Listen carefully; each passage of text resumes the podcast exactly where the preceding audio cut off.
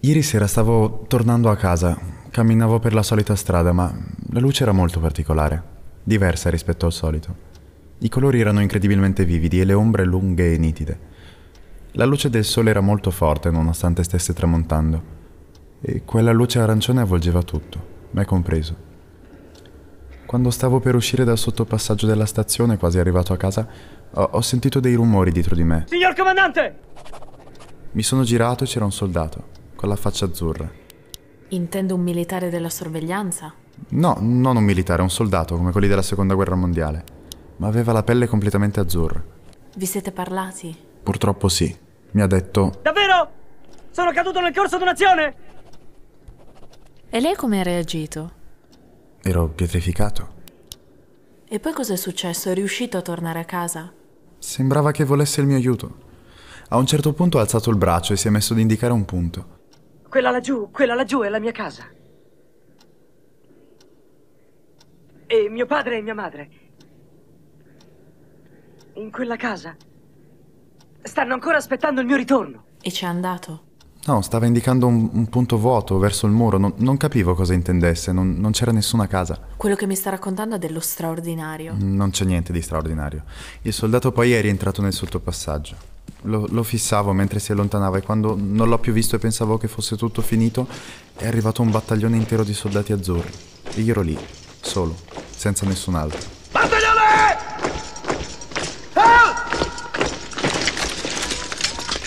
Una pattuglia composta da quanti soldati? Non li ho contati. Ha parlato anche con loro? Ho detto la verità, gli ho detto che erano morti e che dovevano lasciarmi in pace. Una reazione forte la sua, non ha avuto paura. A farmi molta più paura è stato il cane rosso a seguito dei soldati. C'è mancato poco che non mi mordesse una gamba. Un cane rosso? E com'era questo cane? Forse un pastore tedesco? Non lo so, forse sì. Non ricordo con esattezza importanza.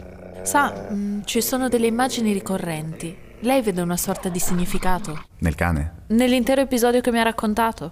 No, beh, nulla, è privo di senso. Va bene. Ah, Ha per caso assunto droghe quella sera? Assolutamente no. Era ubriaco? No, ero lucido.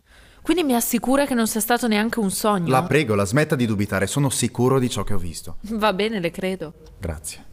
È mai stato nell'esercito? No, ovviamente. Magari l'hanno scambiata per il loro comandante. Ma non sono mai stato nell'esercito, come le ho detto. Va bene, ma ipotizziamo ora che lei ci sia stato e ipotizziamo che lei fosse il loro comandante. Chi erano quei soldati? Erano i miei soldati. E perché sono venuti da lei? Non lo so. Provi a rispondermi, perché dovrebbero essere venuti a cercare lei?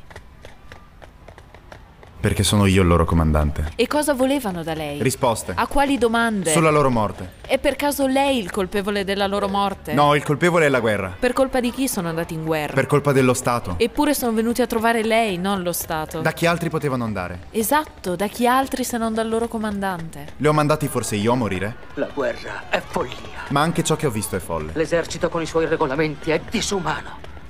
Ma io non intendo nascondere la mia colpevolezza dietro questa disumanità. La sua colpevolezza o la colpevolezza del comandante? Non sono mai stato il loro comandante. Eppure i I soldati, soldati non erano reali, chiaro?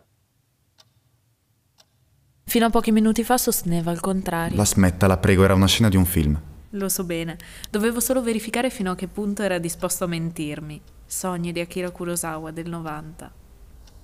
La devo avvertire che questi incontri hanno un costo non indifferente. Non si preoccupi, non credo che tornerò. Perché mi ha parlato di sogni? Beh, perché no? Mi ha raccontato del film di Kurosawa solo perché le andava. Guardi, va bene così, davvero, non, non serve continuare. Mi spiace, ma riuscire a parlare con lei fa parte dei miei compiti e così facendo lei si sta nascondendo e ci sta facendo perdere del tempo. E allora è a me che dispiace, non credo che potrà svolgere alla perfezione il suo compito. Le va di parlare del film? Va bene, parliamo del film. Un bel film, devo dire. Due ore, otto capitoli, otto sogni che raccontano indirettamente eh, i vari periodi della vita del regista, prodotto con l'aiuto di Spielberg e Lucas. Ma oltre alla descrizione che c'è anche su Wikipedia, vede, ciò che mi interessa è ben altro. Mi dica lei qualcosa allora? Kurosawa soffriva di depressione, lo sapeva? Sì, ho letto anche quello. E non la stupisce come questo film, così come i due successivi, sia un incredibile inno alla vita. Forse l'ultimo sogno, sì, ma quelli precedenti sono molto tristi. Perché lei divide il film in otto, chiamiamoli sottofilm. Sogni è composto da otto capitoli, è vero, ma l'insegnamento va tratto da tutti insieme, non uno alla volta. L'ultimo sogno è la perfetta conclusione di una biografia. Se lo ricorda?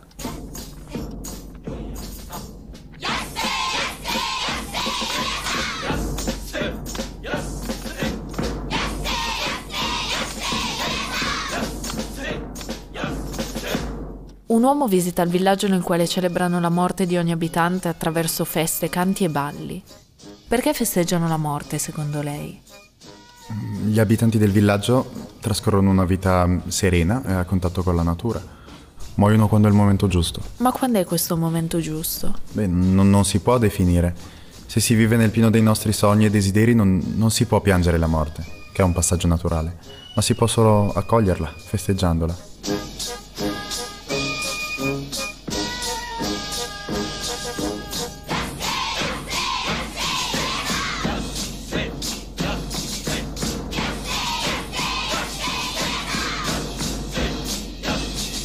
E pensare che il film è stato diretto da un uomo depresso valorizza tutto questo ancora di più, non crede? Può darsi. No, che dico, ha completamente ragione. Kurosawa è uno dei miei registi preferiti. Sa, vedo in lui, nella sua poetica, una forza particolare, unica. Un uomo depresso può essere un uomo forte per lei? In sogni sente l'anima di un uomo depresso. Io sento l'anima di un uomo innamorato della vita. O almeno questo è stato il suo insegnamento per me. Qual è il suo capitolo preferito del film? Ha importanza? E come ormai sono curioso, quindi qual è? Probabilmente il quinto su Van Gogh, dove il protagonista incontra il pittore, interpretato da Scorsese, e riceve una brevissima lezione di vita. Van Gogh dice: Non dipinge. Questo luogo trascende la realtà. Questo luogo trascende la realtà. Quindi? È già bello così, no? Senza spiegazioni. Un luogo reale che trascende la sua stessa realtà. Negli occhi di Van Gogh, come in quelli di Kurosawa, la natura è qualcosa di più complesso di quello che vediamo noi. Qualcosa da decifrare, di cui poter godere, di cui innamorarsi. Un luogo che nessuno può vedere. Un luogo che non è mai fermo. A lei invece cosa piace di questo film, escludendo l'episodio di cui mi ha già raccontato? Ciò che mi piace del film... La macchina da presa. In che senso? La macchina da presa si muove con il cuore dei personaggi. Quindi? Non ci sono molte inquadrature, il ritmo è piuttosto lento rispetto ai film di oggi, però ogni inquadratura non è mai statica, anche se può sembrarlo all'inizio. Ogni volta che un personaggio si muove si muovono le sue emozioni e con esse si muove anche la cinepresa, Forse ci stiamo avvicinando al motivo per cui mi ha parlato di sogni. ovvero Quanto c'è di lei in questo film? sicuramente c'è qualcosa che mi piacerebbe provare. Bene, e riesce a descrivermi questo qualcosa? Come le ho detto, la macchina è legata al cuore dei personaggi. È un punto di vista esterno, ma al contempo perfettamente in sintonia con i personaggi. Prova a farle capire.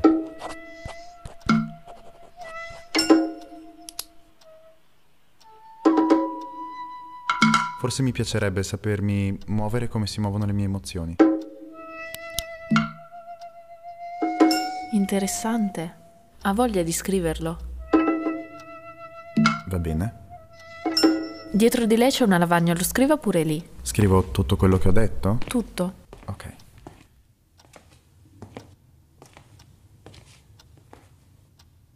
Voglio imparare a muovermi allo stesso modo in cui si muovono le mie emozioni.